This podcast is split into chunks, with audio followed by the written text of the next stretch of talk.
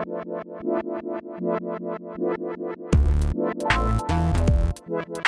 friends, this week on the Changelog, we're talking with On Freund, former VP of Engineering at WeWork, and now co-founder and CEO of Wilco. WeWork you may have heard of, but Wilco maybe not yet.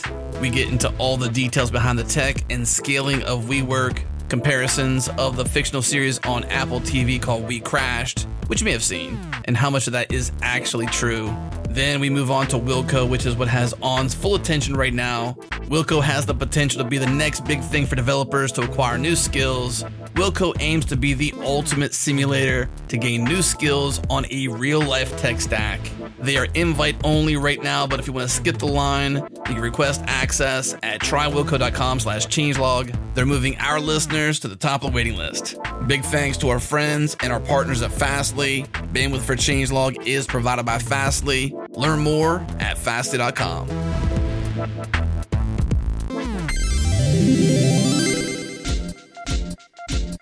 This episode is brought to you by SourceGraph. With the launch of their Code Insights product, teams can now track what really matters in their code base. Code Insights instantly transforms your code base into a queryable database to create visual dashboards in seconds. And I'm here with Joel Kwartler, the product manager of Code Insights for SourceGraph.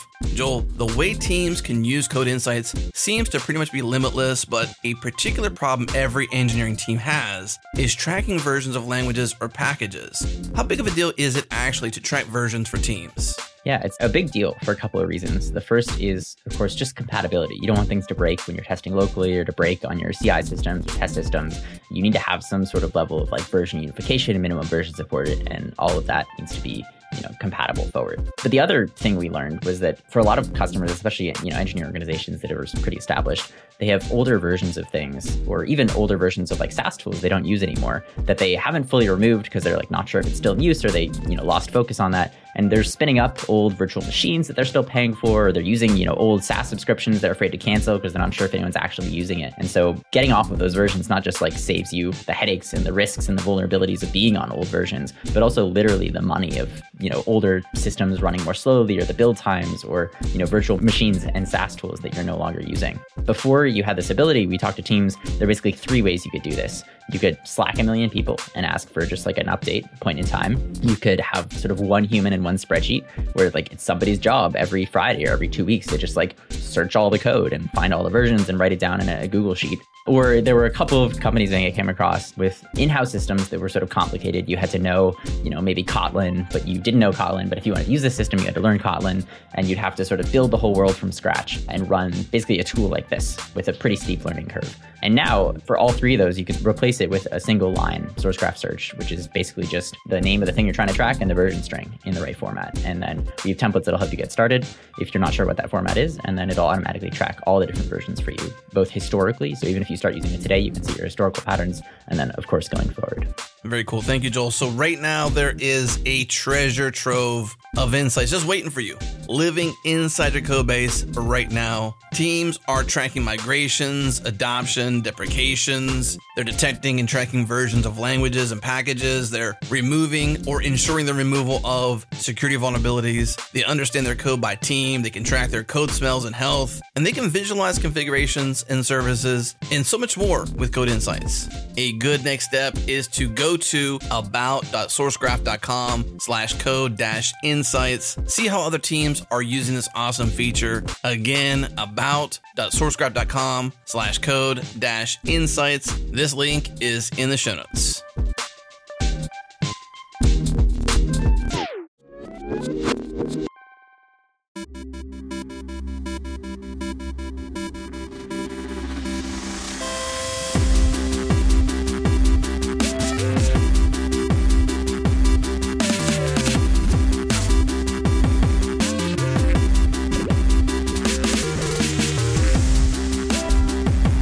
Well, we are joined by someone whose name I literally cannot pronounce. So I'm gonna I've been allowed to call him on, like he's always on. On Freund. On. Welcome. Thank you. Thank you so much. That wasn't too bad, by the way, with the name. Very impressive, Jared. Good job. I've been practicing for minutes now. Behind the scenes, listeners, we've been practicing how to say his name, and it's it is hard. I can actually confirm that really happened behind the scenes. Yes, two letters, very hard. It's always you know the, the simplest things are the hardest, right? It's like software. Yeah, that is true. Like that's a one point story, and then you get into it, and you're like, oh, it's more like a thirteen. I like it. I like it. Dovetailing right into things. So let's get right into it. You're with Wilco, a new startup helping people to upskill, which I think is also maybe new tech jargon. I don't know. Has that one been around a while? But I'm starting to hear more and more people talking about upskilling, which I just thought was learning. But help us out maybe they're on is is upscaling like this new cool learning lingo or what? That's a good question. I actually, I, now that you're saying it, you know, maybe we invented the word, maybe we didn't, but we thought it was, maybe. we thought it existed. But I think what really differentiates upskilling from learning is that learning is usually focused on theory, whereas upskilling is more about the skills and you know bringing them up. Right. Uh, so how you take your skills and and take them to the next level rather than learn some new theory. Yeah, mm-hmm. I guess it, it also kind of implies there's some sort of skills in the first place, and you're going up from where they are. Whereas sometimes learning can be like from a complete scratch, complete baseline. Correct. Yeah. Okay. Too, I mean, this fast forwards a little bit. It, it kind of rounds out all the skills you want to build to be a good developer. So not just writing code or understanding computer science or different aspects. It's communication. It's a lot of different things that come into play. It's sort of layering on like a cake you're learning. Exactly. It's all the stuff that you you know you learn by experience, not the stuff you learn in college. Mm-hmm. Well, speaking of learning by experience, you had a heck of an experience as the vice president of engineering at WeWork before this startup of yours. WeWork's been in the news, it's been fictionalized. Oh, you've heard about it. Yes. Actually, what's funny was I was pretty ignorant of WeWork. I just thought like it's a startup that does co working for a very long time until it hit Apple TV Plus with Jared Leto and Anne Hathaway. And I'm wondering how ignorant am I of it still to this point, having watched the series? Did I, did I learn anything that was real, or was it just all based uh, inspired by true stories? So I think I think the series was actually really good. Not a big fan of the Hulu documentary, but I thought the series was really good. But it still is fiction. It's you know it's based on a real story, but it is fiction. Yeah, characters have been merged, eliminated, made up, butchered made up. Mm-hmm. Timelines have been completely mangled. You know, things that happen in 2014 show up as 2019 and vice versa, or things that never happened at all are there. Right. Um, I think it's a good show. I think that they managed to capture some of the spirit, but not all of it. Mm. Will there be a season two, or does it conclude, Jared? Did you watch the whole thing to the end? I watched the whole thing to the end. I do not believe there's a, another season because the story was kind of over at the end, right? Yeah. Well, at least you know the what what we know already has already right. happened, right? And, right. and it's done. It was it was actually funny. We have a, a WhatsApp group of WeWork alumni, and someone wrote something about not watching it and no spoilers, please. And everyone is like, dude, you know exactly how this ends. That's awesome. Well, the fictional version of it, you, sure. Yeah, but you know, you shouldn't expect any plot twists if you've you know been through the ride. Mm. Yeah, I, I, suppose. Yeah, the the overarching theme is is sort of set in stone based upon reality. Yeah, hopefully. So. Uh, it's interesting seeing where you're at now with Wilco and what you did there. Like, how much parallels? Like, did you go through the pains that Wilco now solves there? Scaling, I think one of the big things with as Jerry was saying, with like understanding what WeWork, I almost I almost call it we crash now just because I, am sorry, but I do know it's WeWork. You know, WeWork was more of a real estate company than it was a tech company, at least from the outside. And having been in your position while there, was it a tech company? And what did you experience there to sort of take into what you're doing now? What, how much translated to what you're doing now? So I think that these two things are aren't necessarily mutually exclusive, right? So Uber is a ride sharing company and a tech company, right? Amazon is a logistics company and it's a tech company, you know, ignoring the AWS section and looking just at the commerce part of Amazon. Mm-hmm. And just like Amazon, just like Uber, WeWork's technology is what enabled it to work at scale. And there is absolutely no way you can open the amount of desks that we were you know bringing to the market every month without really solid technology Mm-hmm. that does everything from finding the neighborhoods that sh- you know should be the next locations uh, managing the real estate process from prospecting to contracting and all of that the build out the day-to-day operations and then of course things like the member network that every member had access to with the app that actually let them do everything but just you know thinking about a day the first of the month and you have 30,000 people coming in and moving into WeWork that day you just can't do it without the right kind of tech mm-hmm. and sometimes that tech is invisible like your key card that you walk into WeWork, you get it on your first day. You don't even need to do anything to activate it. Use the app to activate it. And then it just works. And it works in your building and it works when you change companies or when you change uh, buildings. And it works when you book a room in a different building. It just works when you need it to. And it doesn't work when you don't. Like it doesn't give you access to buildings that you're not supposed to have access to. Right. That sounds super simple. That actually got us invited into, you know, hotel conferences because they can't get it right. Like, how many times have you checked into a hotel, got up to your room, realized the card doesn't work, mm-hmm. went back down, and then they insert it into this machine that reprograms it? A WeWork card never goes through reprogramming ever in its entire life cycle. Even when you return it, it you know switches to someone new. Hmm.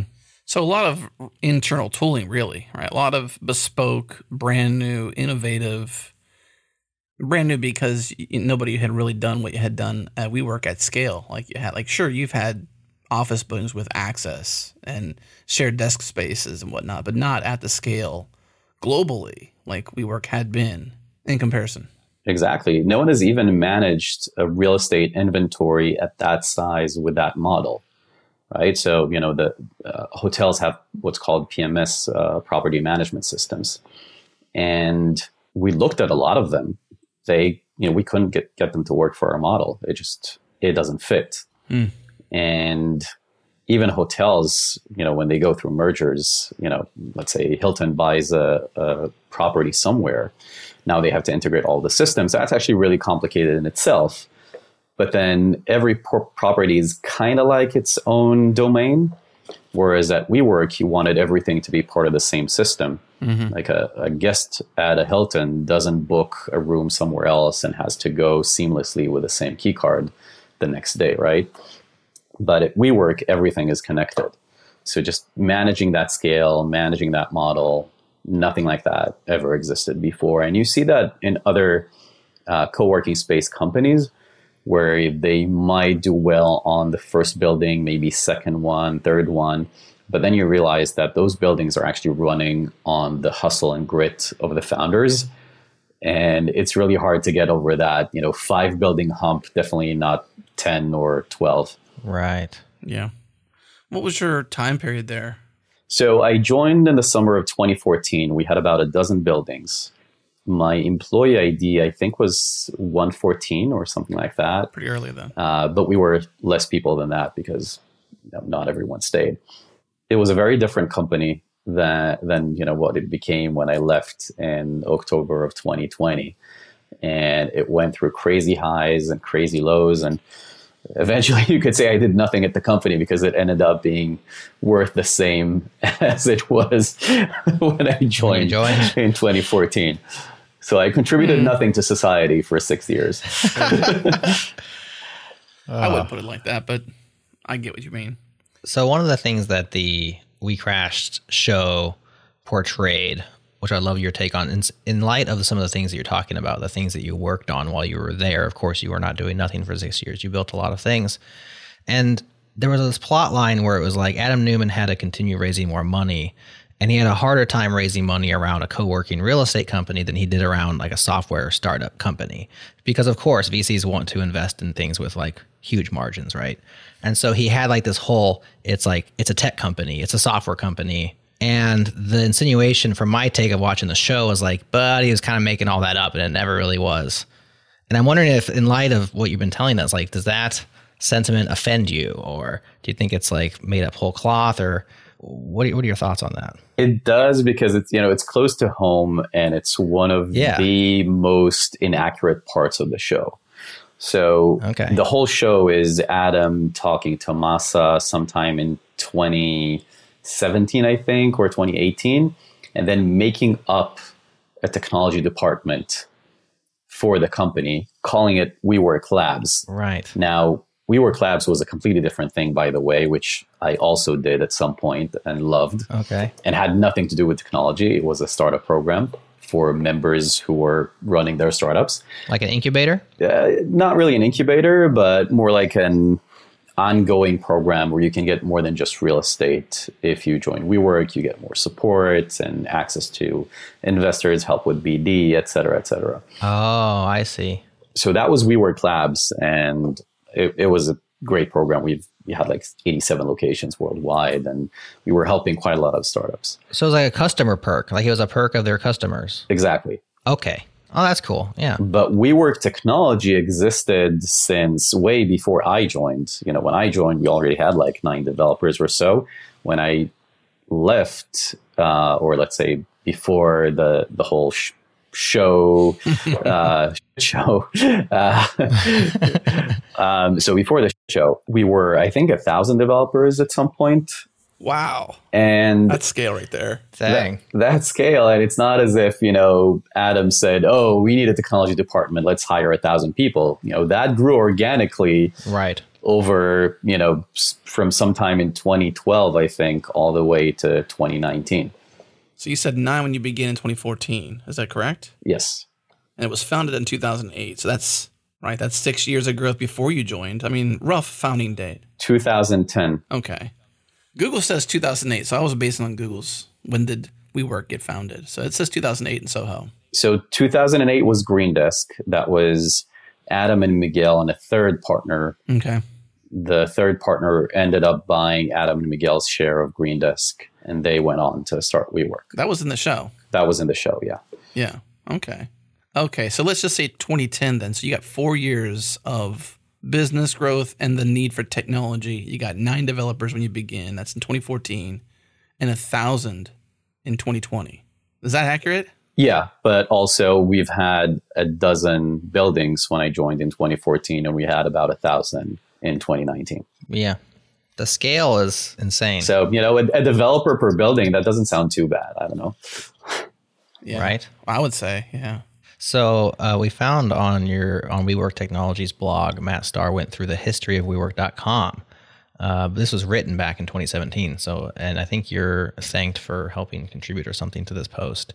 And it's a nice kind of run through of that's just the dot .com, like the technology behind that started off as WordPress, and there was a new WordPress theme. Yep. Then Ruby on Rails. Then there was like we're rewriting the whole thing, and it was like now it's Node.js, and then it's a static site generator. Like there's this thing was like iterated on, almost just like thrown out and started over. It sounded like. I'm sure you had something to do with that as well. Was that part of your job there? Yeah. So, I, I mean, obviously, w- when you make it sound like that, it sounds like all we did was just rewrite the website. But um, No, the- not all you did, but like somebody was doing that work for sure, right? someone was doing that. But the goal wasn't to rewrite the website. It was just, you know, the website, our front facing website, went through several changes of a brand. And many of those brand changes were also an opportunity to rewrite the site in a way that we thought was more maintainable. Yeah. And B, also a big part of joining WeWork happens on WeWork.com. So this was actual business logic, you know, on the website that was going through a lot of changes. But it's not as if, you know, every one of those iterations we went ahead and said, all right, let's dump everything we've done so far and do something completely new. It was more iterative than it might sound. You know, we have this backend working, we have a new brand. Let's use the opportunity to maybe switch over to a static website on the front end with an API. You know, the what's today is called Jamstack, Right. but back then I don't think had a name yet. But it, it's not as if we started it from scratch. Sure. It's a really nice post. Uh, we'll link it in the show notes. One of the things that's cool about it as he, as he goes to each iteration, which I think it's called John Quincy Adams because he was like the sixth president, and this was the sixth ma- major revision of the dot com. I'm, I'm not an American, so don't ask me to you know quote presidential names and numbers. not going to work. I'm I am an American, but please don't ask me to quote presidential names or numbers. I'm just reading from the blog post. I'll say what's cool about it is, to your credit, like the the logic and reasoning goes along, and like what we're trying to improve on each version, and what things we're experimenting with. And he even goes as far as listing how many current buildings you all own at the time and then how many countries you're operating in which is kind of I mean, it's a nice way of, of telling that story. By the way countries are one of the biggest hurdles and one of the biggest needs for technology. So just being able to bill in multiple countries is super complicated especially when you have customers that are cross border right. You know you have amazon in, in germany and amazon in the us or something like that and you need to bill them, it's super complicated. And you know what? We actually went to a lot of billing companies and we asked them, let's say we decide on a new market we want to open. How long would it take you to add that country's billing to your system? And they said, well, you know, it would take us about two years to add a country. And we're like, we're going to open a building in six months, actually build it and do everything around it. Right.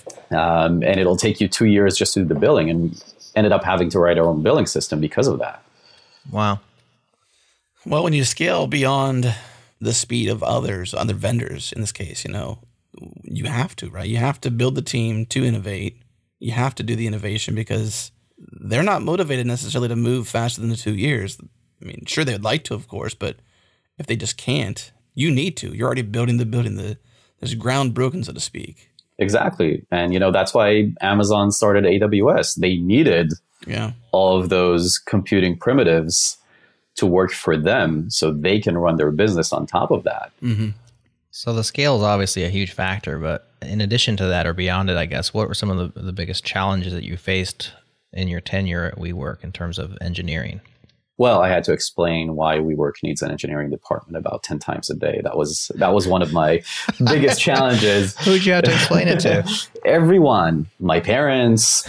I had to explain it to my parents every day, and um, you know, just reporters, candidates, you know, peers, anyone would basically come up and ask me, "Really, why does WeWork need a technology department?" And everyone seems to think it's so easy to run all these buildings and you know, if I had a penny for every time someone said, "Oh, that's easy. I'm going to open my own co-working space um, at a building," yeah, you know, maybe I could have funded the WeWork instead of having to go for an IPO, the the, the next WeWork round.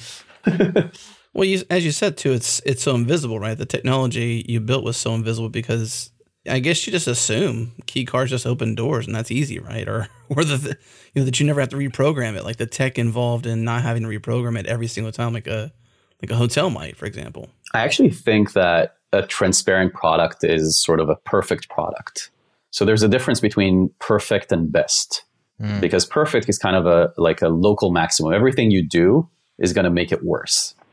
And a transparent product is just like that because everything you do is going to make this worse. If we changed anything with our keycard algorithm, it would have made things worse, but no one notices it. And that's that's amazing. Like right. The things in your life that you don't notice are the things that are really working well. Mm-hmm. And someone who would try to replicate WeWork would get that wrong.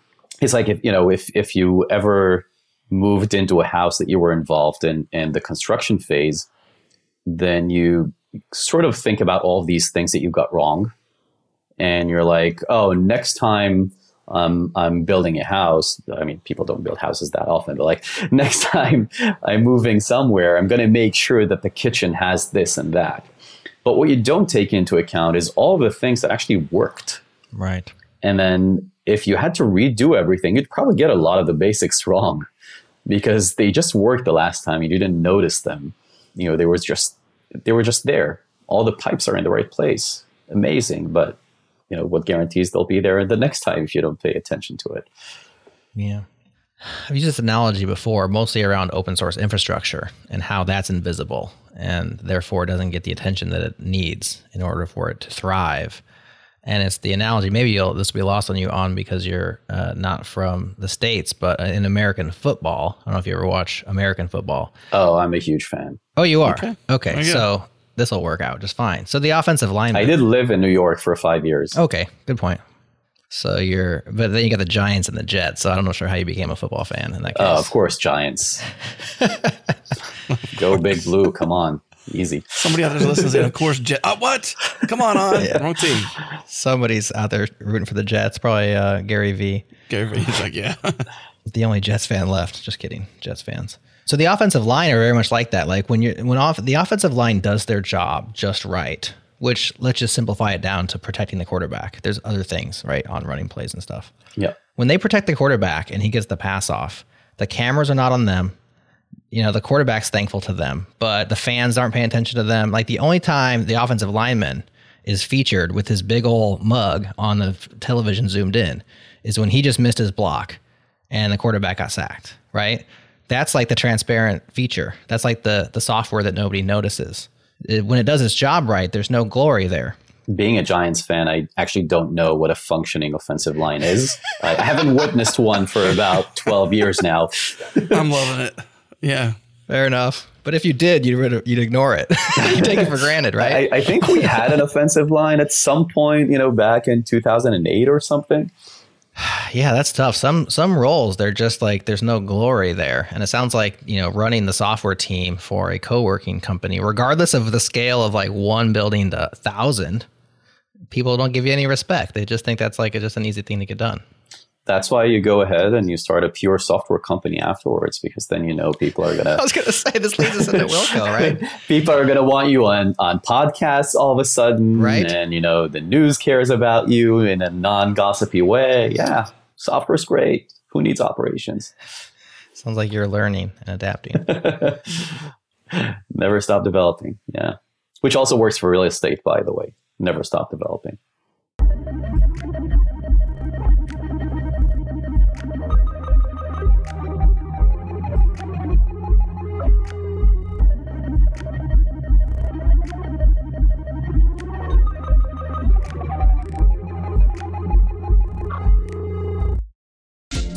This episode is brought to you by our friends at FireHydrant. Fire Hydrant is the reliability platform for every developer. Incidents, they impact everyone, not just SREs. They give teams the tools to maintain service catalogs, respond to incidents, communicate through status pages, and learn with retrospectives. What would normally be manual, error prone tasks across the entire spectrum of responding to an incident, they can all be automated in every way with FireHydrant. They have incident tooling to manage incidents of any type with any severity with consistency, declare and mitigate incidents all from inside Slack. Service catalogs allow service owners to improve operational maturity and document all your deploys in your service catalog.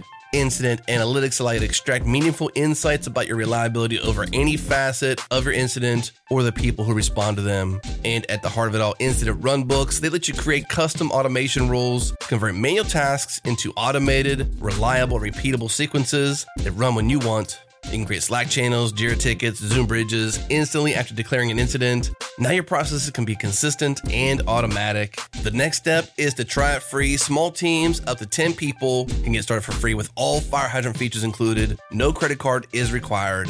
Get started at firehydrant.io. Again, firehydrant.io.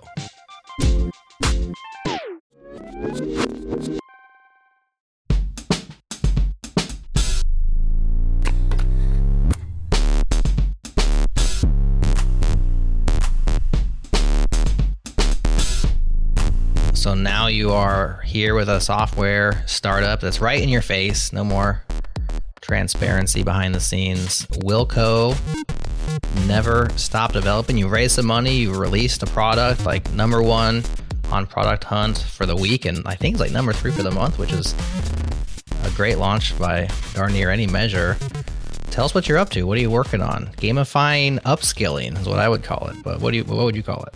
Yeah, it's it's not a bad way to call it. You know, we spoke about upskilling in the beginning and, and what it means. Uh, but it's it all started with the realization that the only real way to gain experience for developers is on the job. But when you gain experience on the job, it's a very slow. People take years to sort of gain the initial experience that they need, but after that, it's even slower because the more experienced you are, the less likely you are to come across you know new types of scenarios. Um, B, it's very error prone. I'm sure you you know firsthand witnessed many production outages, deleted database tables, et cetera, et cetera. Mm. And C, it doesn't provide equal opportunity because you and I could be starting at the same company, same time. You're both of you are way more talented than me, but I get to a team where I get better access to production or better mentors, and I'll very quickly open up a gap that's going to be really hard for you to close. And if we're talking about groups that traditionally are underrepresented in tech, they already have an experience gap and they tend to get to teams that don't actually allow them to close it. So you have this problem of gaining experience, but everyone in the world is trying to teach you the theory of writing code, but who cares about that? Like, why is writing code that important? You know, if you start your first day on the job, your manager is not coming up to you and saying, Hey, write me some code here's a function, do something with it. Your team lead is probably going to say, you know, hey, get yourself acquainted with the team, first of all. But guess what? Nothing has actually prepared you for working on a team if you went to college or a boot camp or definitely not an online course. And they're going to say, you know, get acquainted with the build system and with the architecture of our product and then you're left kind of speechless on like wait you know where's all the stuff i learned in college like, wh- where is the list I'm supposed to reverse? Right. And, and all bubble of a sudden, sort. can I write you yeah, a bubble sort? Yeah, exactly. and and you're completely unprepared. That's that's what happened to me on my first day on the job. And I, by the way, got to a very dysfunctioning team on my first job. And I, this was kind of a blessing and a curse because on the one hand, I had to touch production on almost a daily basis because something was always breaking. But on the other hand, I didn't have good mentors. I didn't really have a, a good team that I can bounce ideas with. I had other colleagues and other teams that helped me out quite a lot. But you know that that experience shaped a lot of what ended up being Wilco. I'm not going to say how many years down the line. And then everyone's so obsessed, like I said, with writing code. And and a friend of mine gave me this great analogy. He said, if I want to know the state of the art in medicine, I'm going to go to someone who just graduated from med school. But if I need someone to operate on my shoulder, I'm going to go to a surgeon with 15 years of experience. And it's kind of like that for software engineers. You know, if you're fresh out of college, you're probably doing bubble sorts way better right. than someone with 20 years of experience. But if you need someone to write a production system, if you need someone to maintain it, if you need someone to build a team and the culture for that team and the workflows and have things like an on-call rotation and all of that you need someone with practical hands-on experience and there's just no way to get it so how is wilco going to give you that because is it actually real is it i mean it sounds like there's no way to get it but is this going to close that gap somehow i know what you're up to but at the end of the day how real can it be if it's not real? Mm-hmm. Well, it's not real, real, but we try to keep it as close as possible. So um, simulation. Yeah, I mean, we looked at we looked at other domains and tried to see, all right, what are other people doing to to solve that problem? And we looked at pilots, and they have a flight simulator because guess what? A regular flight is not going to prepare you for that time you need to land on the Hudson right? Right. You know, Captain Sully had to train on the simulator to do that. And we said, all right, let's do the flight simulator for software developers. And then we came up with this idea of joining a fantasy company. Uh, but we really wanted all the complexity of real life in it. So that fantasy company has a production like system with logging and monitoring and analytics and load balancing. And it has a real data set, not just five records in a single table. Mm and it has the biggest mess of all, which is other people. So, you know, you have your team lead and the DevOps person and colleagues and product managers and all of that. Now you need to figure out how to work at that company and run through all sorts of scenarios that we call quests. So a quest could be we have a performance problem in production figure out what happened, what's the root cause, what's the extent of the damage, fix it, and communicate it to stakeholders. Now, you might have learned how to fix it in college or at a boot camp, but how do you even know that something's wrong in production? What do you do to investigate it? when do you go for a quick and dirty fix? When do you go for something more meaningful? How do you ensure that lessons are learned and implemented? All of these things, you know, these are the things that you can only really get by playing around and making mistakes. Learn by doing is the old adage, right? Like you, you had said before, you learn on the job. That's learn by doing. In many ways, either you're going to pick up a side project, uh, a thing for you to play with while you also work. To to gain that experience, you might play with a, a brand new framework just to see how it works or whatever. But you have to learn by doing, and I guess that simulation is that is that doing, and probably in the most comfortable way possible, joining an actual company or a fictitious actual company, which right. is sort of a, an oxymoron there. But you know, you got Vanessa, also known as Ness. Awkward if you call her mom. You got Navi. You got Ben. These are some characters you find. And I, maybe I'm jumping the gun a little bit, but the first thing you do really is you get invited into Snack, which is a play on Slack. I'm assuming, or I think that's a fair assumption. Probably yeah. exactly that, right? It's a, it's a it's a corporate messaging tool, right? That may or may not be related to some other brand you know, but um, right, it's its own corporate messaging tool. sure. What I what I think is interesting though is that that's such a real world scenario, right? It is a real perfect si- simulation of what will probably happen. I was just telling Jared before this call, like I have done what we've been doing here at Changelog for a while. So our Slack, our snack is, you know, I've never joined it as a new person to join the organization. So my empathy and my familiarity with doing that is so foreign because I haven't done it. But if you're a new engineer going into a new role out of college or changing jobs or whatever, like this is a this is a every new change job scenario, meeting the new team, finding the repositories, understanding the code base, what is the domain knowledge, what are the complexities, you know how mature is the team? How mature is you know is it a you know a monolith or is it microservices? Is it you know many repos? Is it you know what is all these different things you have to figure out to sort of like understand the foundation you're standing on? And some of that you learn in the interview process and may actually be part of your you know criteria you use to select your job and choose that team and go that direction but like this is so so similar to like what it would take to join a company. I think it's it's kind of profound. That's that's how you landed. That's what you're doing here because that's exactly what you do when you join Wilco. Yeah, exactly. And you know, all these side projects are great, but they usually don't actually get to flex your team muscles, right? Because you're working on your own on the side project, or maybe it's a very big open source project, but then in many cases it actually doesn't operate like a company. It's it's very different. Mm-hmm. And you know, I contribute to open source a lot, but there's no production instance that I have to take care of. It's usually things that other people run on their computers, or maybe it's libraries that people use, but it's not an actual system I have to maintain. And there is no team in the traditional sense. And all of these things are what we really wanted to make sure that you get exposure to with Wilco.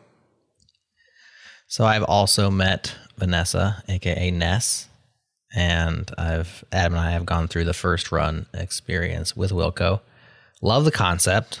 Uh, love what you're doing. A lot of the reasons that Adam also explained resonate with me snack is very clever. You know, I wonder how much it's completely original. I don't know what you're talking about. It has nothing to do. I wonder if you need to change some more letters for you guys to stay out of any sort all, of. All of the characters are completely fictitious, and any any relation to everything is is made up. Yeah.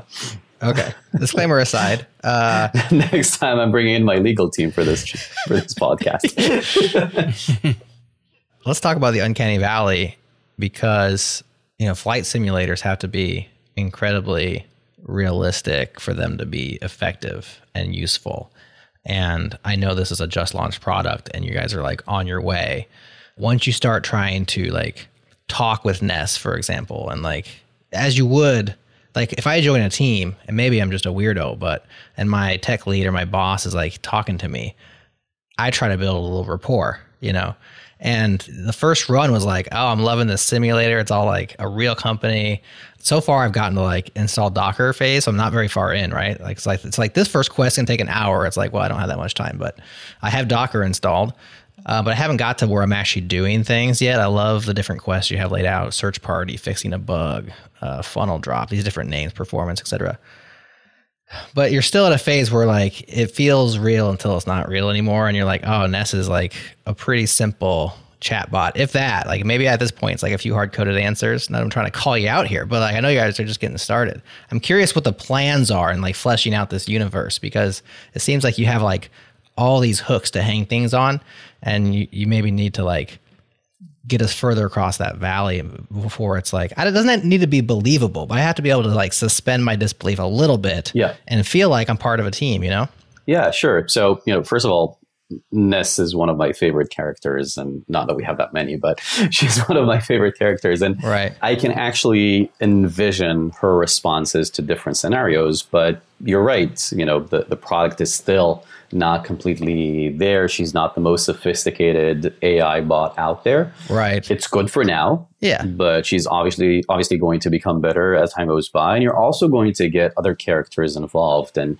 each one of them might have their own quirks so here's a scenario from real life you're rewriting a legacy component and the person who wrote that component actually feels very attached to it and doesn't want to help you Mm. And that's something you have to deal with right? But that person is going to be you know an npc an unplayable character. Right. and we will try to make that obviously as as realistic as possible. And one of the things you'll have to figure out is how to get that person on your side or how to get their support despite the fact that you're you know you know trying to destroy the very thing that they uh, they love so much Real world office mechanics, you know, like po- the power struggles, the passive aggressive, you know, circumstances. Exactly. And maybe maybe, you know, there's a developer with a big ego and you find a production bug and they say that their code is perfect and they're it can't be there. It has to be somewhere else, right?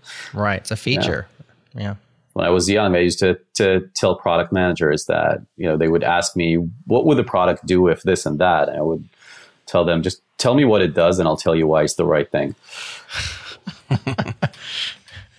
You use the term AI bot. Is that accurate or is it a misnomer at this current state? Is it truly an AI bot or is it a complicated else statement? It's on the spectrum between a very simplified Okay. automated canned responses and a full blown AI bot. Right. and it's getting better by the way all the time um, so you know we've picked up on quite a few We'll things talk about transparent. Like that's the kind of feature that could get better. Or, you know, now that you have the framework in place, right? Like all you're doing is modifying the the responses. Everything else is there. exactly and you really need that corpus of conversations to make it better it's really hard to make it you know perfect the first time you're out you really want Ness to, Oh, to sure. interact with a lot of people hear how they respond how they try to you know plant all these traps for ness and then you can make her better So we mentioned the, the, the simulator. Uh, I I brought up gamify because in addition to this like faux reality that you're working in, you also have a lot of the game mechanics of badges and point XP and will coins, which I'm not sure if that's a Web three thing or just a cool name for a Web two thing. Maybe you can help us understand that, but. Uh, tell us some of the other ideas that you have at play. I know that's just like you're getting these things out there and they're not all fleshed out, but what are some of the ideas? So actually, a lot of it is fleshed out, even if it's not there in the product just yet. But I also don't want to give Okay. away too many spoilers. But let's say Ah, that true. anything, the fantasy company that you're joining, has way more than meets the eye to it. It might not be the company you think it is. Oh, so this is going to get even more interesting as I get further into this. That's what you're saying. Exactly. You know, developers, they have an intrinsic motivation to become better. You know, I was listening to the podcast you did with Lee Robinson, and he talked about education quite a lot and how that's the part of the job of a DevRel. And, and he mentioned how developers are always eager to learn more. hmm But the thing is, all of it is usually very boring. You know, all of it is very top down, and that's why we wanted to do something very different and do it in a game-like environment, so they actually feel, you know, like they're having fun along the way. And you know, we brought in an amazing game designer, and we brought in amazing graphic designers.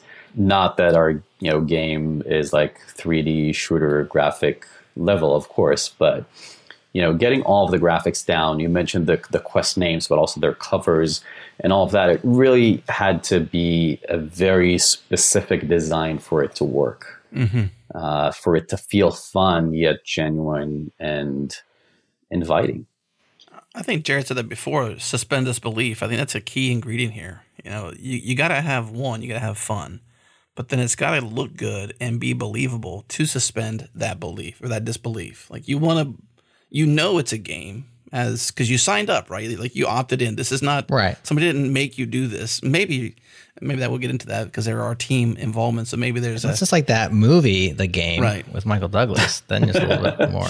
Uh, yeah, I hope I, I don't find a clown in my living room. Um, with a key. Yeah. with a key, exactly. No, but um, it's got to be believable enough though right to suspend that, that disbelief you've got to have a believable enough that that is one you know quality two having fun actually how it looks how it responds you know that's that's a necessity for to to i, I guess suspend this disbelief but then also let go a little bit and have fun which is really where learning really is key that that fun component is a Right. psychology thing. You you learn way more and you get more immersed in it and you retain that knowledge much more if you actually have fun enjoy the process. It's kind of like exercise. I get better results when I enjoy the process of exercise. Totally. I don't, I'm not a big fan of just going and lifting weights for the the sake of lifting weights. I'm more of a fan of going and being active, riding my bike or you know doing different things. That's where I exercise better. So that's because fun's a component of it. Exactly. And that's why we sort of have two brands, which is, you know, Wilco is the fun brand and it happens in between the quests. And then when you're in a quest, you're in anything, you know, the fantasy company, and that is trying to be more real. Mm-hmm. And it's kind of like if you play a first person shooter, then between encounters, it doesn't feel very real. Like you're never preparing for an encounter. You're never Right. having to deal with defects in your in your gun or anything like that. But when you're in an encounter, everything is real. And they try to mimic reality as closely as possible. And you have to get aiming to work right, and you have to get, you know, the action of the gun and all of that. You know, worst metaphor ever, sorry. But that's kind of what we went for. You know, when you're in a quest, it has to be very realistic. You're talking to your colleagues on an actual chat product. You're using your IDE, you're using your command line. But then in between quests, you have that fun Wilco brand and design that ties everything together. I was thinking before too familiarity. You know, when you're new to the workplace, you have no experience to say this is normal, right? And it's almost like that. Like this simulation is a version of what might be normal be, you know. And so if you know the fact that it's so similar to what normal might be is kind of like reassuring because if you have no experience to know what normal is, then it's kind of like, well, this is pretty close, and this prepares me, despite my lack of experience, my lack of having a first engineer job or whatever it might be as you upskill, so to speak. You've gone through a boot camp, but have you actually worked somewhere before? And it's not just about coding, it's about team interaction, it's about understanding the code base, it's about domain knowledge, and all these different things that are involved in doing your job, not just can you reverse a string, for example. I couldn't have said it better. Thank you. So, as you all are imagining this world and creating this world, there's a lot of different aspects that you're talking about and psychology and storytelling and design. I'm just curious, where are these skills coming from for you and for your team? Like, I know before the show you mentioned you're a film buff, so I guess like somewhere in there, there's like storytelling hooks, right? But how do you know that what you're doing is compelling, is going to work, is going to actually pay off at the end of the day? Do you have history in building like immersive games like this, or is you're just like, well, we're going to give it our best shot? What what's the deal with that? Well, luckily, you know, I- don't have to do everything myself. We do have a sizable team and we have a game designer and, and she's built a lot of immersive experiences, both online and offline. So she knows and, you know, we've in the beginning, you know, she would keep saying, uh, we should really do this and that. And, and, you know, we were like, oh, that's never going to work. And eventually we said, all right, you know, we trust you, do it. And guess what? We were always wrong and she was always right. Uh, and uh, game designers apparently know what they're talking about. and, um, you know, our graphic designer is a big game buff. She actually writes for an Israeli publication about gaming. So she knows, you know, what are the right graphic elements to make a game work Mm. And even though it's not your typical game, you know, you know, you can't really put it in any genre of game, right? Uh, per se, but the mechanics, like you said, need to work, and having the right people who've built these types of things obviously helps a lot.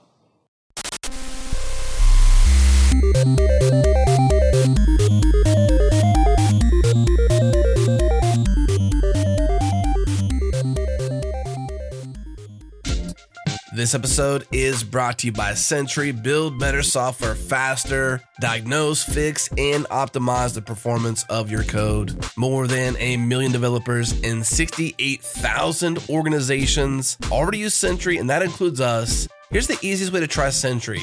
Head to sentry.io slash demo slash sandbox. That is a fully functional version of Sentry that you can poke at. And best of all, our listeners get the team plan for free for three months. Head to Sentry.io and use the code ChangeLog when you sign up. Again, Sentry.io and use the code ChangeLog and by our friends at MongoDB, the makers of MongoDB Atlas, the multi cloud application data platform. Atlas provides an integrated suite of data services centered around a cloud database designed for scale, speed, and simplicity. You can ditch the columns and the rows once and for all and switch to a database loved by millions for its flexible schema and query API.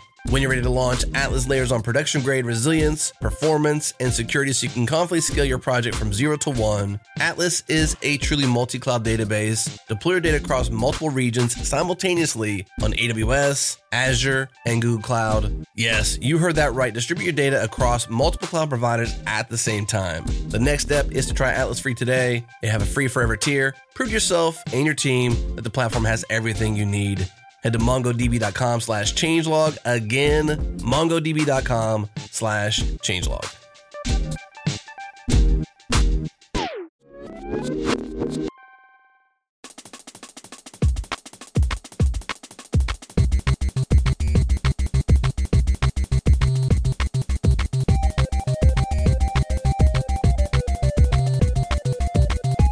So you said this was a software company, though. So far, we've been talking a lot about games. where's the Where's the software? What's the software stack? What's in? Give us a glimpse into the software stack. What's what powers this this cool simulator? Uh, well, what powers it is an engine that we've built that takes a quest in a domain specific language and turns it into a quest in multiple different stacks. So, you know, we write a quest once and then you have the Python and uh, PostgreSQL version of it, but you also have the Node.js and MongoDB version of it. And you know, it doesn't work for all of them, right? If this quest is specifically about adding indexes to a SQL database, then obviously the Mongo version is is not relevant. But in most cases, it's a write once, run anywhere kind of engine. And you know, we just added Python support last week, at least at the time of this recording. And we don't have to build every quest in Python anymore.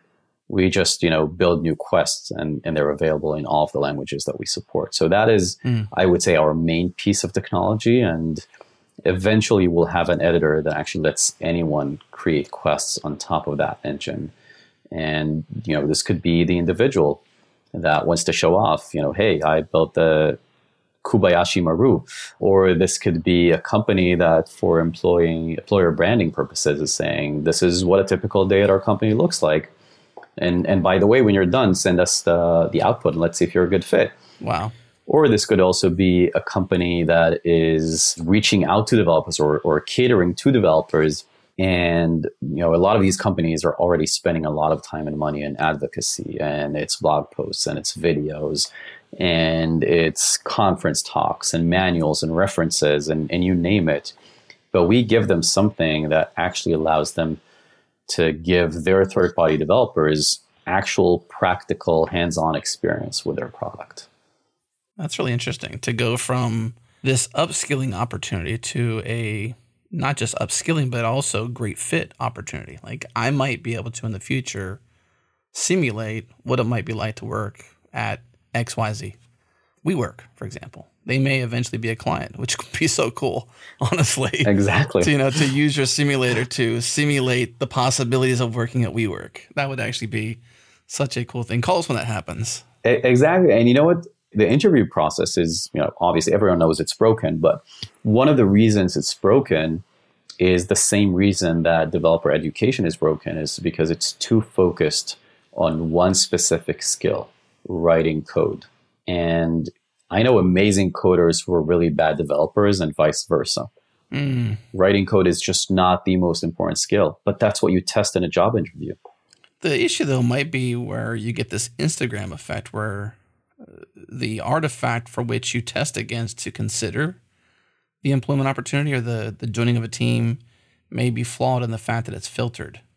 Like, who's going to actually design a quest that is that is the perfect version? You know, like they're gonna they're gonna round the corners of certain things. It's not gonna be it's gonna be an it's not gonna be the unfiltered version of the company. Let's just say. It, it, I'm curious how you know how accurate if you get to that point that that will be true. Uh, of course. You know, maybe in that case you can hire an auditor or a third party person. I don't know. Just, I'm just I'm just saying like you know somehow it won't be accurate. Now you're just trying to you know increase my burn rate. I need auditors and all that. But but seriously though, obviously any I, I mean auditor in terms of like somebody to, to audit the company to see how true it is before designing it. You know, I totally get it. But you know obviously part of what they buy, you'd make money. This is a revenue generating thing. I'm making products on the fly. Every representation of a company is always somewhat falsified. Sure. Yeah. Not, I mean, falsified maybe is a very harsh word, but like you said, corners are being rounded. And it, the same goes for a video that they produce about, you know, working at company X, right? So don't blame the medium. It's not, it's just a, right. it's just another medium and, and people are still going to, like you said, create that Instagram effect and, and make it look perfect. Sure. Well, the one thing it could do accurately is simulate a stack, right? Because you point yourself to a repository, you pull that down, you install Docker, you spin Docker up, you go to a local host URL, you simulate chat with some people. Maybe those are NPCs and examples of people, not so much people that work there, but you can simulate a stack and what it might be like. And it might even improve, you know, dev setup potentially, even, you know, like pick out all the flaws. I mean, there's a lot of really interesting permutations how this can work out, but I was thinking about it from that same angle, Adam, but from the side of the stacks. So this, of course, Ono assumes that you have success and like there's like this gravity effect, which we hope you get to because it's cool stuff. But I like that assumption. Yeah, I'm going to take it. Yeah, it assumes that. But let's let's just state that as a future reality. Imagine now that you have this like in between this engine that goes between technologies and games, right? The quests. Well, you can have people writing the quests. Of course, now you're like Super Mario Maker, and that would be rad. oh my gosh, yeah. Or you can have people who have the technologies. Imagine a brand new startup technology like Deno, for instance. And they're like, oh, there's a Node.js track. We want people to have quote unquote real world experience with Deno.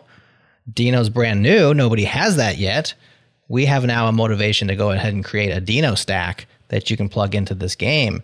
And now you can say, yeah, I went through Wilco, this quest in Deno, and I have six months experience or whatever that would equate to. That's true. You know, that would be kind of cool. Exactly, and Yeah. and you know we're we're doing similar things. So if you go on our platform, you'll always you'll already see quests that were developed together with New Relic, Okay. and those quests practice observability, not just with New Relic tools, but mostly with New Relic tools. Right. And you know that's an important. Now Adam's dreaming. I can see him dreaming over there. Yeah, I am dreaming. I'm sorry. You got it. I almost cut him off to throw in a dream, but I can't do it. I'll just be quiet. Keep going on. He's just, I can just see Adam dreaming. You got him going. and you know that that's a, an important skill to have right understanding how to instrument production or even understanding that production needs to be instrumented is, is a skill of its own and Right. you know by partnering with New Relic we're able to do that and and yes we could partner with companies that do their own tech stacks or do their own database or whatever it is as long as you're trying to get developers to use your product and to train them on your product, it definitely makes sense to, to do it on Wilco. Yeah. I feel I feel like a, a, a salesman now. What's the closest thing we have in the technology world that is a simulator? Do we have is there anything like that out there currently aside from maybe like a an ad hoc version of something that might be like this, like a platform? This is a platform to do it, or at least that's the dream, the ambition that you're driving towards. You know, some of these things will become true or not true, but is there a, anything that simulates any of this currently? So there are things that try to be sort of a sandbox environment within your browser. But that usually ends up being very simplified, oversimplified, and is always designed to get you as quickly as possible into a function you need to write or rewrite. But it never actually gives you the simulation of a real system, let alone a real company. Mm, right. that you know we, we tried to look for something like that. And as alon one of my co-founders likes to say if wilco had existed you know we didn't set out to start a company. If wilco had existed we would simply join it. But we couldn't find anything like it mm, mm. What made you want it to exist? for me it starts in 2014 we're three co-founders each one of us has their own journey that brought them to where wilco is today and eventually wilco is the synthesis of this vision of three different people. For me it started in 2013 i just joined handy as vp of engineering and we raised a nice seed round but we didn't have a lot of money I was rather new to New York and I didn't have a strong network just yet. And we were just starting to build out our engineering brand. So I realized I have to compromise on something as I'm building my team. And I said, all right, I'm going to hire a team of the best and brightest from the best schools, but they're going to be inexperienced because, you know, they can write amazing code. So what's the problem? And guess what? Like I said many times today, writing code is is not that important. So I had to mentor them very closely. And at some point, it became unscalable. Luckily, by then, I was able to hire more people that would, you know, help me with a mentorship burden. But I reached out to a few boot camps and I said, let's do this evening class where we expose developers to simulations of real world events. And I believe that that way, within months, they can gain the experience of years. All the boot camps said, we're focused on zero to one. We don't really want to do one to a 100. And then at some point, I moved back to Israel and I tried it with the Israeli boot camps and I heard the same response. And then at the end of 2020, I left WeWork and I called up one of my former colleagues and I told him about this school that I've been meaning to open for a while now. And I said, you know what? I'm going to go for it as like a side project. Uh, with you know, I have a little time off. I'm going to do this as a side project. And I already called up a few CTOs. They all said, "This is great. We're going to send students your way." And that former colleague told me that I'm stupid.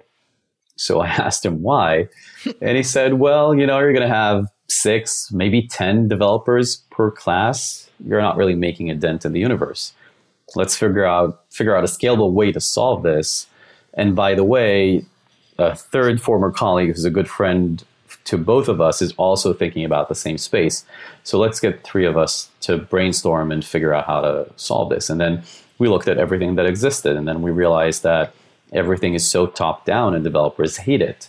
And we realized that there's nothing that actually simulates all the you know warts and all, not just a perfect code base with a simple function that you need to write. You know, we need to actually simulate all of the bad things as well. And then we realized that it's not about taking juniors from one to a hundred, but you don't really have a way to practice throughout your career. You know, going back to the flight simulator analogy, it doesn't matter how many years of experience you have or how many hours of flight you're logging every week. You still have to go through the simulator. And the fact that we don't do it as software engineers is pretty crazy to me. Mm, yeah. And apart from not letting us advance, it's also very demotivating. You know, I have a lot of friends who are senior engineers. They love the company they work for, they love the team. And they're telling me, I think I might leave. And I'm like, why? You love everything about this job. Well, I'm not being challenged anymore. I'm not seeing anything new. So I asked them, are you going to switch to a different company that you're most likely going to like less than the company you're in right now just because you're going to gain new types of experiences? And they say yes.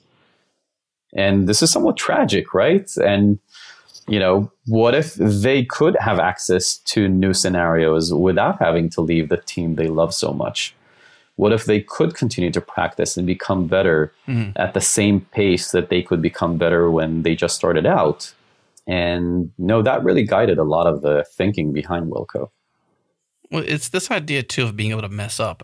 I think is kind of key too, especially in that scenario where you got a senior who is sort of perceived by themselves as being stagnant in terms of their new experiences and new learnings and growth and whatnot. It is this ability to do things and mess up. And in a career, you can't mess up, right? Like if you mess up, you can not get your bonus, you can lose team members, you can lose trust, you can lose all these. There's a lot of loss possibility in the real world. And I think the one interesting thing here with this is that you can have an area where you can actually mess up. And if I mess up in in Wilco, uh, you know what what happens in Wilco stays in Wilco, so to speak. You know, uh-huh. you know that's that's the you know, and that's a good thing. I think this is the same thing for pilots. Like I would love my pilot to have so much experience on a simulator and mess up so many times because they learn all the things Sully did, which you mentioned. We've talked about Captain Sully before on the show in terms of learnings, and it's such an interesting thing of of like what it takes to to make those choices on the fly. And it, it, was just all the years of experience all the years of of having these different scenarios. And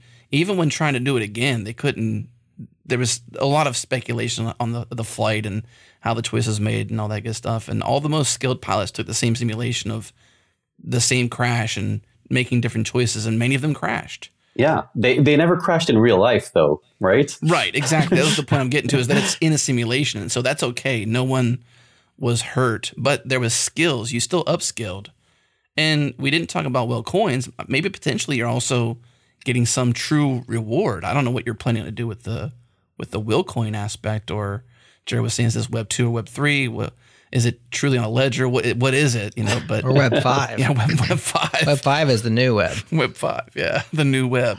Web nine, Gosh, it's, uh, yeah. it's three squared. That's how you raise money. Is you just raise the number. Yeah, exactly. Uh, or you have to add 0.0 to make it sound cool. So right. it's Web 5.0. Otherwise, it's just five. There you go. Who cares about five, right? But yeah, you're in a simulator. No one gets hurt. Yeah, and there could be some reward. Yeah. So you know, will coins are going to have their fair share of ways to redeem with really cool stuff. Even today, you can actually use them to buy hints. So, you know, when you tell Ness that you uh-huh. need some help, you might have to pay for that with will coins. And that's the difference between will coins and experience points because the experience points stay forever. It's kind of like, you know, some airlines have the miles stay forever guarantee. But the will coins are the stuff that comes and goes, right? You earn them, you use them. The point is not to have like we're not a social game that's supposed to, you know, take all your money to buy fancy avatars or or you know stuff like that. The, we're not going to have you pay just to um, you know advance in the game. Our revenue stream is going to come from completely different. You could pay for a certain quest though. Um, potentially, yeah. but like you gotta have enough experience points and have enough coin to go on a certain quest because that would motivate me to one be immersed longer if I'm really enjoying myself. I'd want to I'd want to upskill to get there, and I'd want to make sure I have a bank account that can support my quest habit, so to speak. so definitely, you know, gaining enough experience points to gain access to a quest is definitely something that's going to be in the platform having enough will coin is an interesting question. And, and like I said, this is not the revenue stream we're planning on. Uh, we would much rather have teams that are genuinely interested in becoming better as our customers. Yeah. And, you know, we think it's a great value proposition to those teams. But will coins are going to be this great bonus for you to do really cool stuff in the game and maybe get some Wilco swag. I was going to say, you gotta get, bring some of that into meat space and get some t-shirts and stickers and stuff like being able to trade that stuff in for something that's real is that's just fun yeah and i mean fun is at the core of what you guys are trying to do right exactly truth yeah in the future we might have specific pieces of swag for specific uh, achievements in the game. Be cool. That'd be cool. Yeah, you know, you could be like one of only five people in the world to actually have that piece of swag. Now I want in. Uh, that'd be cool. Limited edition. Ooh, when you write your first changelog, then you get a changelog T-shirt. Nice. But only the first five people that write a changelog. I was thinking back to that uh, colleague of yours who told you were stupid for th- this idea and, and the size of the impact, right? he's he's my co-founder now. You know, Co-founder. Okay, there you go. that, that completes the story. So we obviously, when we put our best work out there, impacting a few, it, it you know can be, you know, deflating in terms of your motivation. And so the larger the impact, you know, positively is a net positive for the world. And I got to imagine that, like, at some point, you might be able to interface with, say, like, not so much boot camps themselves, but those who truly care about educating the future generation of the world's hackers, of the world's engineers. You know, I got good friends in the space, Launch School, and Chris, and others that do this stuff. They care deeply. Is there a world where these two intersect, or are you competitors with them? Are you parallels to them? How will those who are educating can they play? Is this a, a world they can be involved in? Is there room for them? So I think these the, the two things are very complementary. So if you want to upskill, if you want to practice what you do, you need to know the basics, right? To be able to start doing that. You can start going on Wilco unless you actually know the programming language. Now you don't need to be an expert in it or anything like that. You just need the basic knowledge of it. But if you don't have that, you're not gonna, you know, be making the most out of Wilco. And I really think that you need this combination of knowledge and wisdom to be able to create real proficiency, right? And what we try to do is give you that wisdom, whereas what the other schools are trying to do is give you that knowledge. And it's not that one of them is more important than the other. It's you, you really need both. And you know, uh, being complementary goes both ways, right? I think that a lot of these, let's say, boot camps could really benefit from sending their students to run quests on Wilco, play quests on Wilco once a week or something like that. But I also think that Wilco players could benefit from a class after having played a quest and realizing that maybe a specific skill is something they need to work a bit more on uh, or maybe they're actually missing the very basics of that skill and they could go take a class somewhere. So to me, these two elements need to live together for our industry mm. to really get better. As you're describing that, I was thinking about one of my most favorite games ever in the world, and it's the original Castlevania from NES, way way back in the day. And like any any gamer or anybody who really enjoys a game, you don't just play it once. You don't just go and you know quest all the way to Dracula if you can ever get there, or Medusa, or these other folks that are these other you know bosses that are along the way. Like I've played those levels numerous times. Uh, sad to even say I've also watched others who are really good at, the, at playing that game get their best time ever on YouTube or on Twitch or wherever, and watch the world record holder, for example. And so I'm wondering if in the future you'll have people you know, who go back and play a level again to get even more sharp. Like practice makes perfect, right? Doing makes perfect, so to speak. So I wonder if this is a a thing where you might enjoy what you do so much you go and quest once a week, but it's the same quest every single week. You just get better and better and better. Yeah, definitely. Um, you know, it's like athletes continue to do the basic drills all the time, right? The fundamentals matter. And for me, it manifests itself in, in, in two ways. First of all, you're absolutely right. And there are games like SimCity, for example, that I could play forever, right? And the more open a game is, the more it makes sense for you to play it again and again, right? Because you can do things differently and you can try uh, various strategies to winning it. And then, you know, in SimCity, if you manage to get everything in those domes eventually or whatever they're called, then, you know, jackpot uh, but there are different strategies to go about it. So you could play the same quest again and again and again and again and try to do different things. But in the future, we also think we will have multiplayer quests. And then at some point, you might play that quest again, but as a different character within it. So maybe the first time you played it, you were the engineer responsible for um, a specific element of it. But then the second time you played it, you were actually taking a very different part and doing something completely different. Maybe the first time around you were doing the back end, and the second time you were doing the UI for it, or right, like roles. Yeah, yeah, that's interesting. I was thinking of it in a similar vein to you, which is like the anti-player. So you might be doing a quest, and you know, correct me for how accurate this may or may not be in the future. You may be doing the quest, but I'm the person who's the opposite role, which I take production down. And your job is to keep it up. You know what I mean? So the quest yeah. is is for you really, but I'm the anti-player right? I'm QA essentially. I'm taking you down. Right. Yeah, yeah. Adversarial mode. Yeah. Which kind of kind of gives a different facet to it. I'm the passive aggressive coworker. Really, really interesting. I mean, there's a lot of possibilities, probably so many that we can just keep talking through all the different permutations. But one thing you said in regards to WillCoin was that's not our business model, and you'd kind of alluded to certain things. What exactly is the business model you're building on? Like what you got funding, you were on TechCrunch, you were covered on that. So this is this is a funded startup. You've got runway. You're making a dent, or you're attempting to. What is the business model, and and how will you succeed? So you, you said making a dent, which to us is more important than the business model. Eventually, okay. you know, it, it's very cliche, especially coming in from WeWork, but we are a mission-driven company. And our mission is to empower every developer, regardless of their background or skill level, to unlock their full potential. And if we do that, I think we're also going to do really well from a business perspective because if you provide real value, people are going to want to pay for it, right? But teams do have learning and development budgets already, and they, in many cases, don't know how to use them.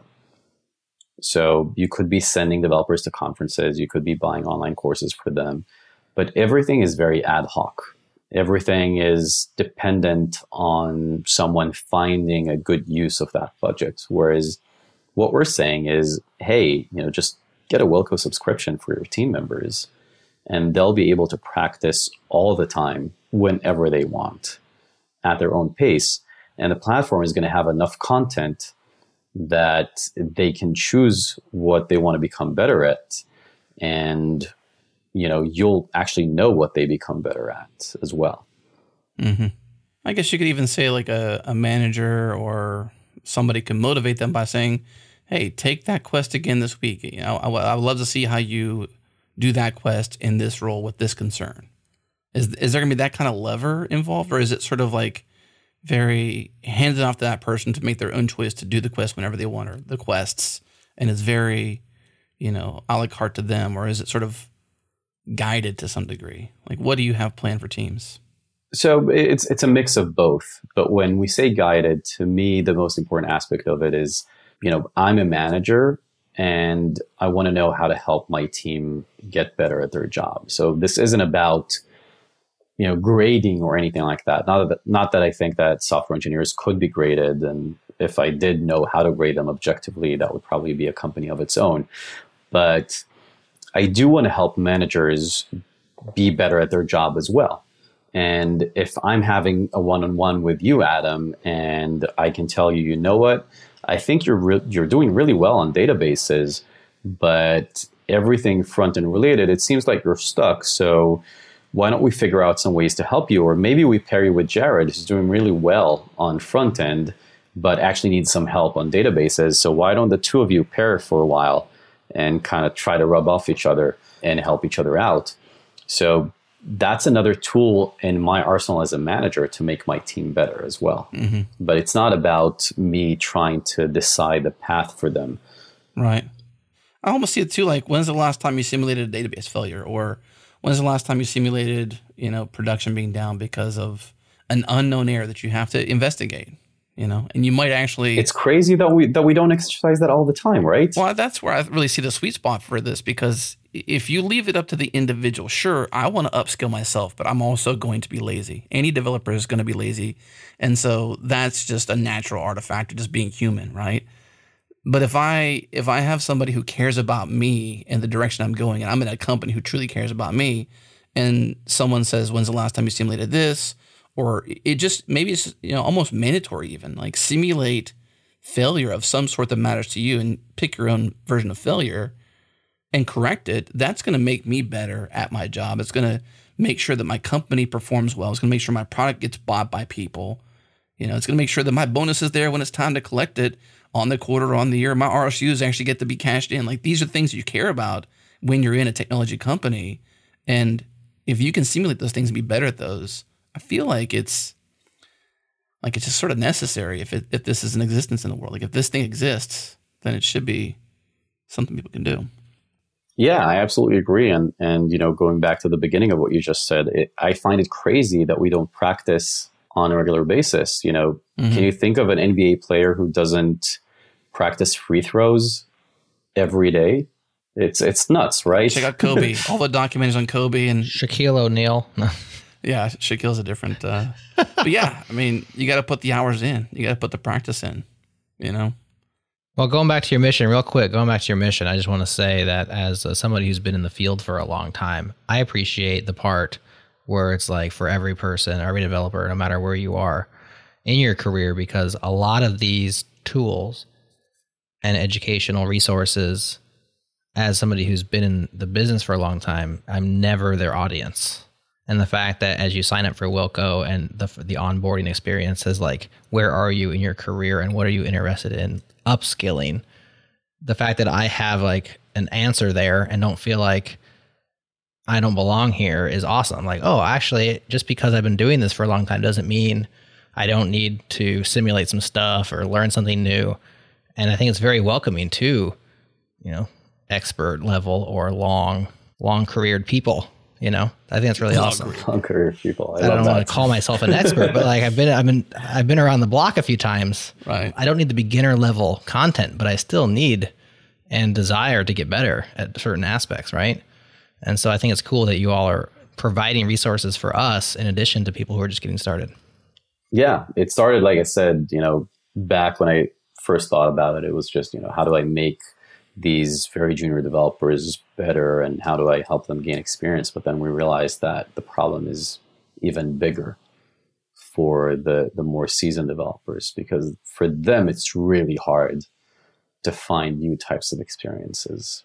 Well, on thank you so much for sharing this story with us and sharing, I guess, a glimpse into even your experience at WeWork too. I mean, that's this is a first for us to kind of. I mean, it's it's an elusive type of company, and you know all the things that happen there. It's a TV show, a lot of a lot of interesting things, but getting a glimpse behind the scenes of just a little bit was interesting. All, all the technology, the invisible technology that made it work, and then also how that translated into just how you're working now and you care about every developer, no matter where they're at. I think that's that's such a cool story. So appreciate you sharing. Appreciate. Uh, Is my version better than Anne Hathaway's and Jared Leto's, or you don't think it's going to get picked up? I'm I'm three episodes in, so I'm not a full WeCrashed watcher yet. I'm on my way, but Jared, I think he has completed the series. Final question: Who would play you in the Wilco f- straight to fiction Apple TV Plus dramatized version?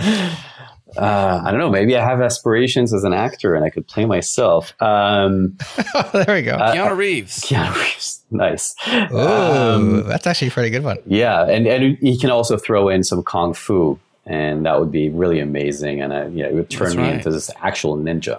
Um, that's right. No, but I actually, I was told once that I'm, I look very similar to Andrew Garfield.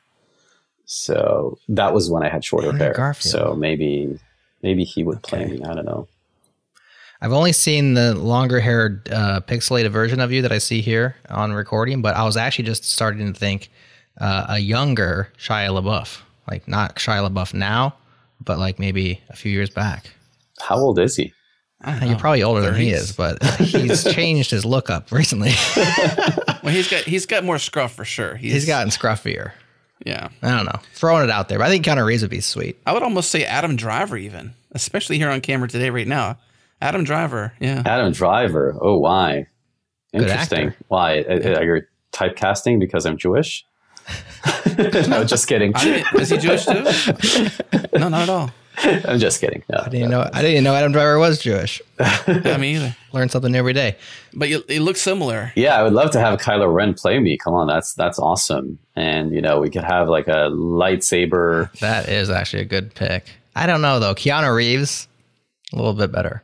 so maybe Keanu Reeves and Adam Driver can both play. You know, we're three co-founders. Both of them can play, Oh, and we can have like a Neo versus Kylo Ren scene at some point. Because what wh- Just for fun. what tech company doesn't have that going for it, right? and then randomly Shia LaBeouf comes on and just starts yelling stuff.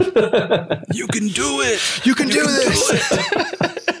just do it. Just do it. I, actually, uh, I prefer uh, Rob Schneider's version. If you can do it, I might need to watch. I'm not, I'm not familiar. I'm gonna have to go look at that. Oh, you can do it from Waterboy. You can do it. exactly. Now I'm with you. I thought he did a. He made fun of Shia LaBeouf. A meme as well. So I think there was like a, a period in which every Adam Sandler movie had Rob Schneider come in and say, "You can do it" at some point. And that's like his only mm-hmm. line in the whole movie. Yeah. Pretty much. Yeah. You can do it.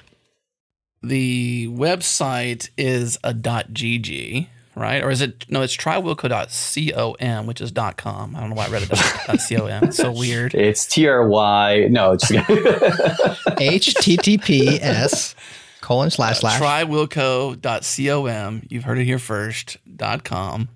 Uh, check it out. Number one on Product Week, uh, on Product Hunt. Never stop developing. A fantastic tagline and pun. yeah. And, and guess what? By the way, if you go to trywilco.com slash changelog, um, you'll actually get access that cuts the wait list and you'll be able to get right in, at least the first few. Oh, nice. I see you're trying it now. It's not up yet. I'm, I'm assuming there's going to be some time until this thing actually airs. Ah! no, this has been live the whole time. We didn't tell you. Ah. I do enjoy the 404 page. Hopefully, our listeners will not see that. It is cool though. No, they won't. It, it'll be up by the time they uh, they get to it. Okay. Excellent. So there you go. trywilco.com or .com, whichever you prefer, slash changelog to, I, I guess, jump the wait list. Is that right? Jump the line? Yeah, Fantastic. Fantastic. And, and while you're there, upskill, simulate, practice, never stop developing. get better, be a better teammate, all the things. Uh, On, thank you so much for your time today and sharing all you've done. Really appreciate it. It's been awesome. Thank you. Thank you so much. I had a great time. Thank you. Okay, that's it. This show's done. Thank you for tuning in. What do you think about WeWork? What do you think about WeCrashed? Have you watched the show yet? Let us know in the comments. What do you think about Wilco? Do you think that's the next big thing possibly for helping your team upskill? Also, let us know in the comments. Links are in the show notes. Big thanks once again to our friends and partners at Fastly. Our pods are fast to download globally because Fastly is fast globally. Check them out at fastly.com. And also, Breakmaster Cylinder, those beats are banging. We love them. Hope you love them too. And of course, last but not least, thank you to you for listening to the show all the way to the very end. I got much love to everyone around the world who listens to this show. If you haven't subscribed yet, head to changelog.fm for all the ways. That's it. Thanks for tuning in. We'll see you next week.